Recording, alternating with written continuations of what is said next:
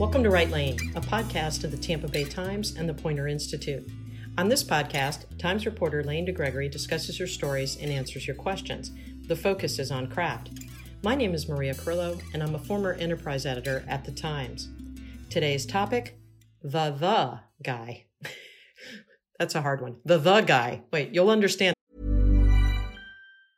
Hey, it's Danny Pellegrino from Everything Iconic. Ready to upgrade your style game without blowing your budget? Check out Quince. They've got all the good stuff shirts and polos, activewear, and fine leather goods, all at 50 to 80% less than other high end brands. And the best part? They're all about safe, ethical, and responsible manufacturing. Get that luxury vibe without the luxury price tag. Hit up quince.com slash upgrade for free shipping and 365 day returns on your next order. That's quince.com slash upgrade. In a minute. This story starts with a question. So let's do that first. Lane's going to read the beginning of it. At the end of the rodeo, Lee Greenwood's anthem blares through the speakers at Westgate River Ranch. I'm proud to be an American. The crowd stands. The music builds. As the singer asks God to bless his country, four horsemen gallop into the dusty arena, unfurling seven foot long flags. The flags are red, with white letters rimmed in blue sequins. Each man gets a word God, bless, the, USA. You wonder, who's the the guy? Think about it. The dude two horses ahead gets to be God. The next rider is bless. The cowboy at the end is Mr. USA. The third horseman isn't even a noun or a verb. He's just an article.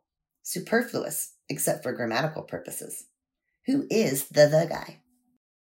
When did it hit you, the idea for this story? Because um, that wasn't why you went, right? You were going to do, was it just a, like a rodeo story?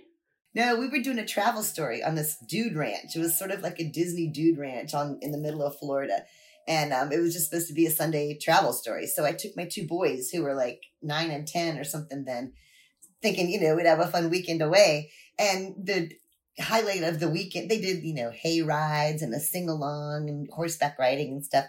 And then the highlight of the weekend was Saturday night. They had this little two bit rodeo.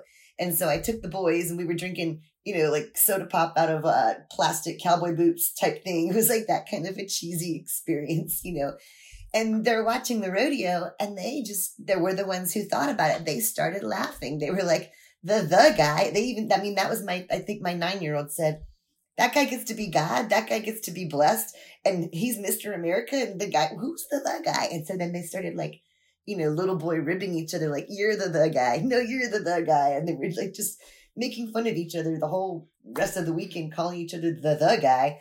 So when i got back to the newsroom and I wrote the travel story, I just told my editor that. I said, um, oh my God, the funniest part was my kids were making fun of this the guy. And he goes, well, who is the the guy? And I said, I don't know.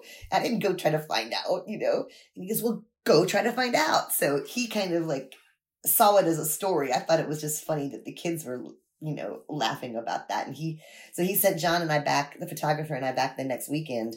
Um, to go find out who it was. And so I called ahead of time. You know, I called the Dude Ranch people and I said, I'm from the paper. I want to do a story on the the guy. And they're like, oh, oh, yeah, yeah, yeah, yeah. We can help you with that. We can help you with that. You know, so I never in a million years thought anything other than like, let's, let's go find whoever, you know, is the loser in his four horsemen.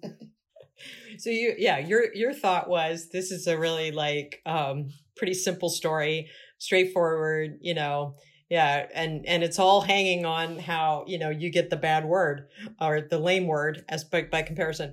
You, obviously, you find out what you find out, and then when you write the story, you write it as like the way that it unfolded for you, right? You you had no idea they were messing with you, I guess, until you got to to get your pizza, till you went to the pizza stand and you met the the guy, right? Exactly. Yeah, we had gotten up there really early and we had pancakes with this kid Grant and his parents who ran the River Ranch and he said a prayer and they told us what a great student he was and he was going to go be some in the military and he's the most wonderful kid ever. And so we followed Grant and then this other older guy with this like handlebar mustache um, as they were like wrangling cows and riding across the ranch and filling the hay wagon and stuff. And Grant, the the young boy that they told us was the the guy, was hardly doing any work. He was just like do do do in his little out, you know, his little pressed cowboy shirt. And the other guy was doing all the hard work. And so John and I, the photographer and I were like laughing, but we were following this little Lord Fauntleroy kid, you, you know, like he's our guy. And it, it, was pretty controlled by the family in terms of what we were doing and where we were going up until they took a break for dinner. And there was this one little like snack bar place where you could go get food. And so we went and we're standing in line. I had my badge, my press badge on, and John had his cameras. And we're standing in line to get pizza. And the guy, the other cowboy guy, the older guy with the handlebar mustache, is behind us in line. He goes, What are y'all doing anyway? Like, what's going on? I said, Oh, we're here, you know, from the paper. We're writing a story about the the guy. And he starts laughing like slapping his leg and laughing. He's like, Well, that explains it. That totally explains it. And we're like, What? What? And he goes, Well, this morning they told me to switch flags with Grant because he's usually blessed. And today I get to be blessed. And Grant's the the guy. And I was like, Are you are you kidding? I thought John, his head was going to explode. It was so, we were so incredulous that that could possibly have happened. And that how did we not know that by now? What kind of terrible reporters are we that we hadn't like asked anybody else about the guy? But they were all in on it because we talked to other people and they were all in on talking about Grant.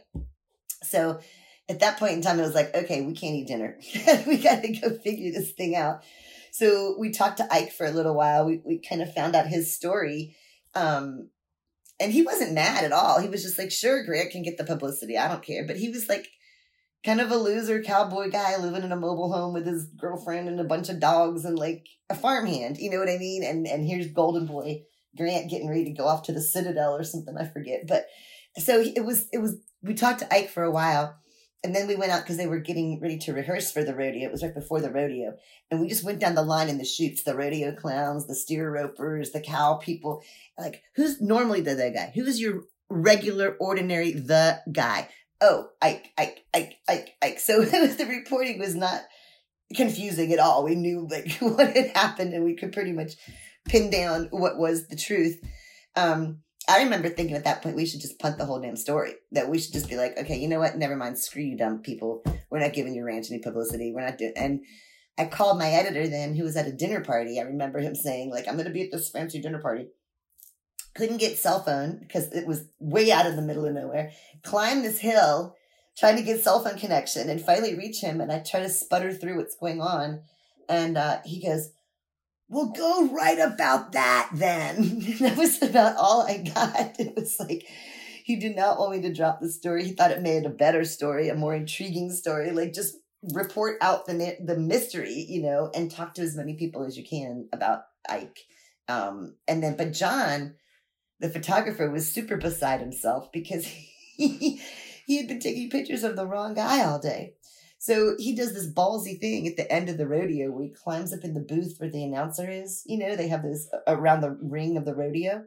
And he gets the announcer to go, Will Ike and Grant please report to the booth beneath the announcer's stage? And so John got him called in there so he could get a portrait of them together and basically be like, look, dudes, I'm getting some out of And I think if I remember right, Ike had the black hat and Grant had the white hat, which couldn't have been more perfect, you know, for that portrait. So.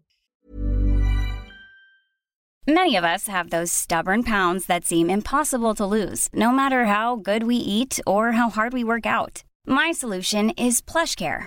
PlushCare is a leading telehealth provider with doctors who are there for you day and night to partner with you in your weight loss journey. They can prescribe FDA-approved weight loss medications like Wegovy and Zepbound for those who qualify.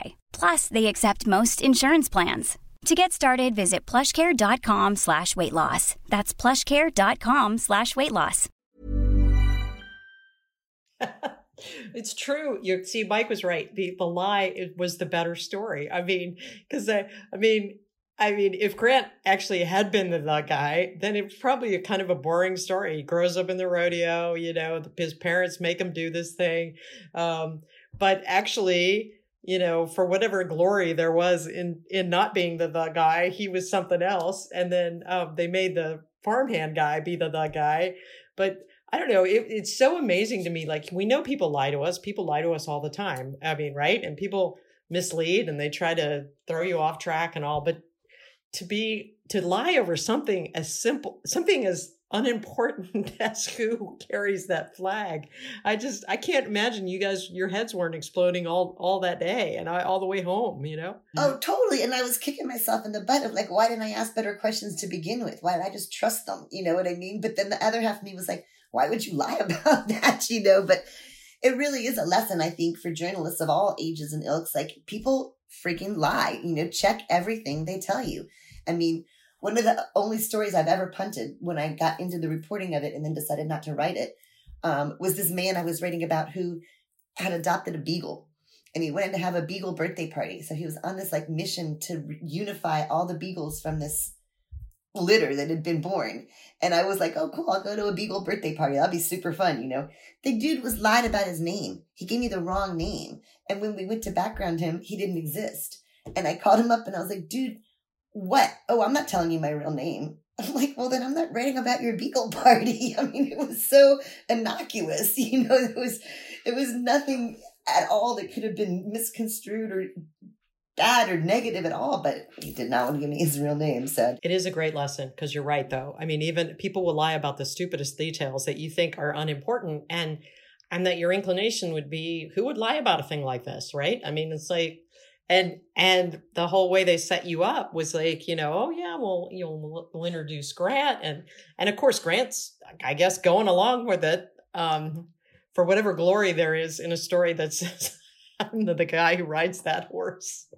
Um i wanted to talk about you did something i thought was really cool in this story which was that you incorporated your own thoughts and impressions as you were going along. So in other words um you you imagined who the, the guy would be, right? And you and you tell the readers who you're who who you imagine, right? And of course, it's not Grant. I mean, it doesn't doesn't match the picture of Grant at all. But you use that to set up who you're about to introduce. So I just I'm curious about you know how you thought to do that. Why what were you thinking as you were putting it together? I think I'd have to give my editor a lot of credit for that one because he kind of talked me through that. And he kind of said, before we went back, he's like, well, what do you think that the guy would be like? You know, like in the midst of what these monikers are and these flags, like how would you conjure this person up to be? You know, so he kind of took me in that direction ahead of time. And then after he said, go ahead and write the story, it was like, let's take the readers on the ride. You know, I think he came up with the idea of doing it second person because he was like, the theme became like incredulity. You know, what would you think? What would you do? How would you react? And so I think having that second person inclusivity maybe popped the story to a little bit more fun, like level of experience than if I had just reported it out or said it in first person. Like, God damn it, this guy lied to me. You know, like I don't ever really like to be in my stories, but it was sort of a way to bring the readers into that same situation and the same like holy cow really was a nice hybrid because it had it was like you playing detective a little bit you know like okay wait did did they lie to me wait is that possible and then and then yeah i like i like how you um you went through and asked everybody and then the story it's like you know eh, this guy said it was like it's like it's like it's like um so then as a reader you're also growing a little like you know, you just can't believe it. You just can't believe that somebody would do that. I mean, it, it, and also because it's such an easily caught lie. I mean, you know, it's like it didn't take you long at all to figure. Like nobody was, nobody else was hiding it, right? Um, so I don't. It's it's amazing. Um, what what did the how the family react when you came back around and you said, uh, "Busted"? And the mom wouldn't talk to us. The mom walked away, and she's she's like, um, no. And she just kind of put her hand out. Um, Grant was embarrassed. You could tell he was embarrassed. Like, I, I don't even know if he wanted to do it in the first place or parents just put him up for it, you know. And the dad was sort of unapologetic. Like, well, Grant's a much better story. I mean, I think he even said something like that, you know, like he was completely unflapped and, and unapologetic about, you know, blowing smoke up his boy's butt, you know. They were also very mm-hmm. Christian, I should add, which added to me a little bit of like, they were so God and, and Christian. And I mean, Grant's flag was blessed to begin with, you know, it's like, and then just to not even care that they were going to just deceive, you know, however many thousands of readers or whatever. And make Ike, you know, make Ike live a lie too.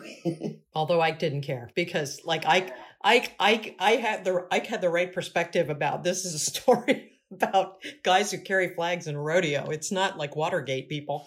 Um, What uh, there's a great kicker on this story, and I'm not going to give it away. But I wondered if you remembered whether you had that kicker in mind when you started writing.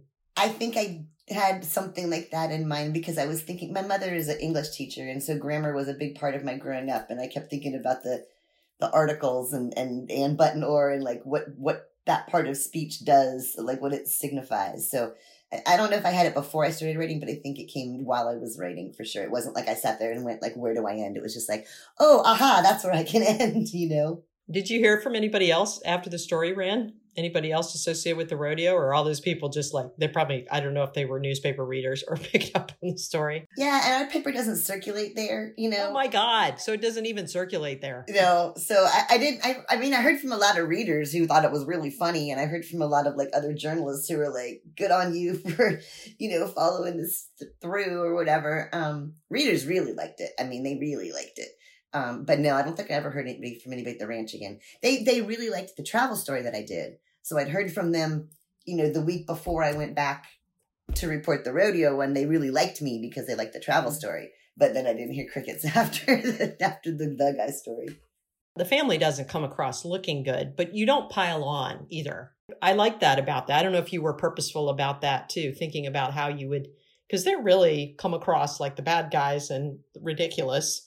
Um, but you didn't have to go very far with it. Right. And also the stakes were pretty low. You know what I mean? Nobody was getting hurt. Nobody was getting ripped off. Nobody was getting like maligned. It, the stakes were pretty low. So I didn't feel like I needed to like really hammer we, them. You were. I mean, they were trying to. To us. Yeah. Yeah. yeah. but it was more like I, I think what I wanted, I think incredulity or like WTF was what I wanted readers to come away with because that's how I was feeling, you know? Yeah. Yeah. Um, so was Mike happy with the story at the end? Your editor? Yes. And I think some of the lines, some of the really like I think some of the really short, little cursory lines are Mike's. Like he had a good way of like when the, the, paragraph that started think about it. I think he added think about it. You know, he's he had a really good way of slowing things down. You know. Right. Right. Yeah. No, the pacing was really exceptional, I thought too. It was just like you're walking through this, and it's a really unusual story. So if you haven't read it, uh, definitely get in there and read this story.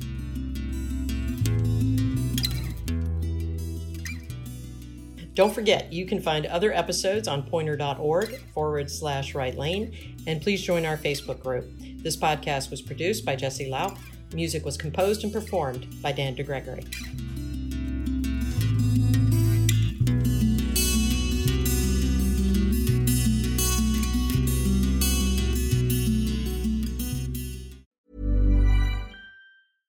Imagine the softest sheets you've ever felt. Now imagine them getting even softer over time. That's what you'll feel with Boll and Branch's organic cotton sheets. In a recent customer survey, 96% replied that Boll and Branch sheets get softer with every wash. Start getting your best night's sleep in these sheets that get softer and softer for years to come. Try their sheets with a 30-night guarantee. Plus, get 15% off your first order at bollandbranch.com. Code BUTTERY. Exclusions apply. See site for details.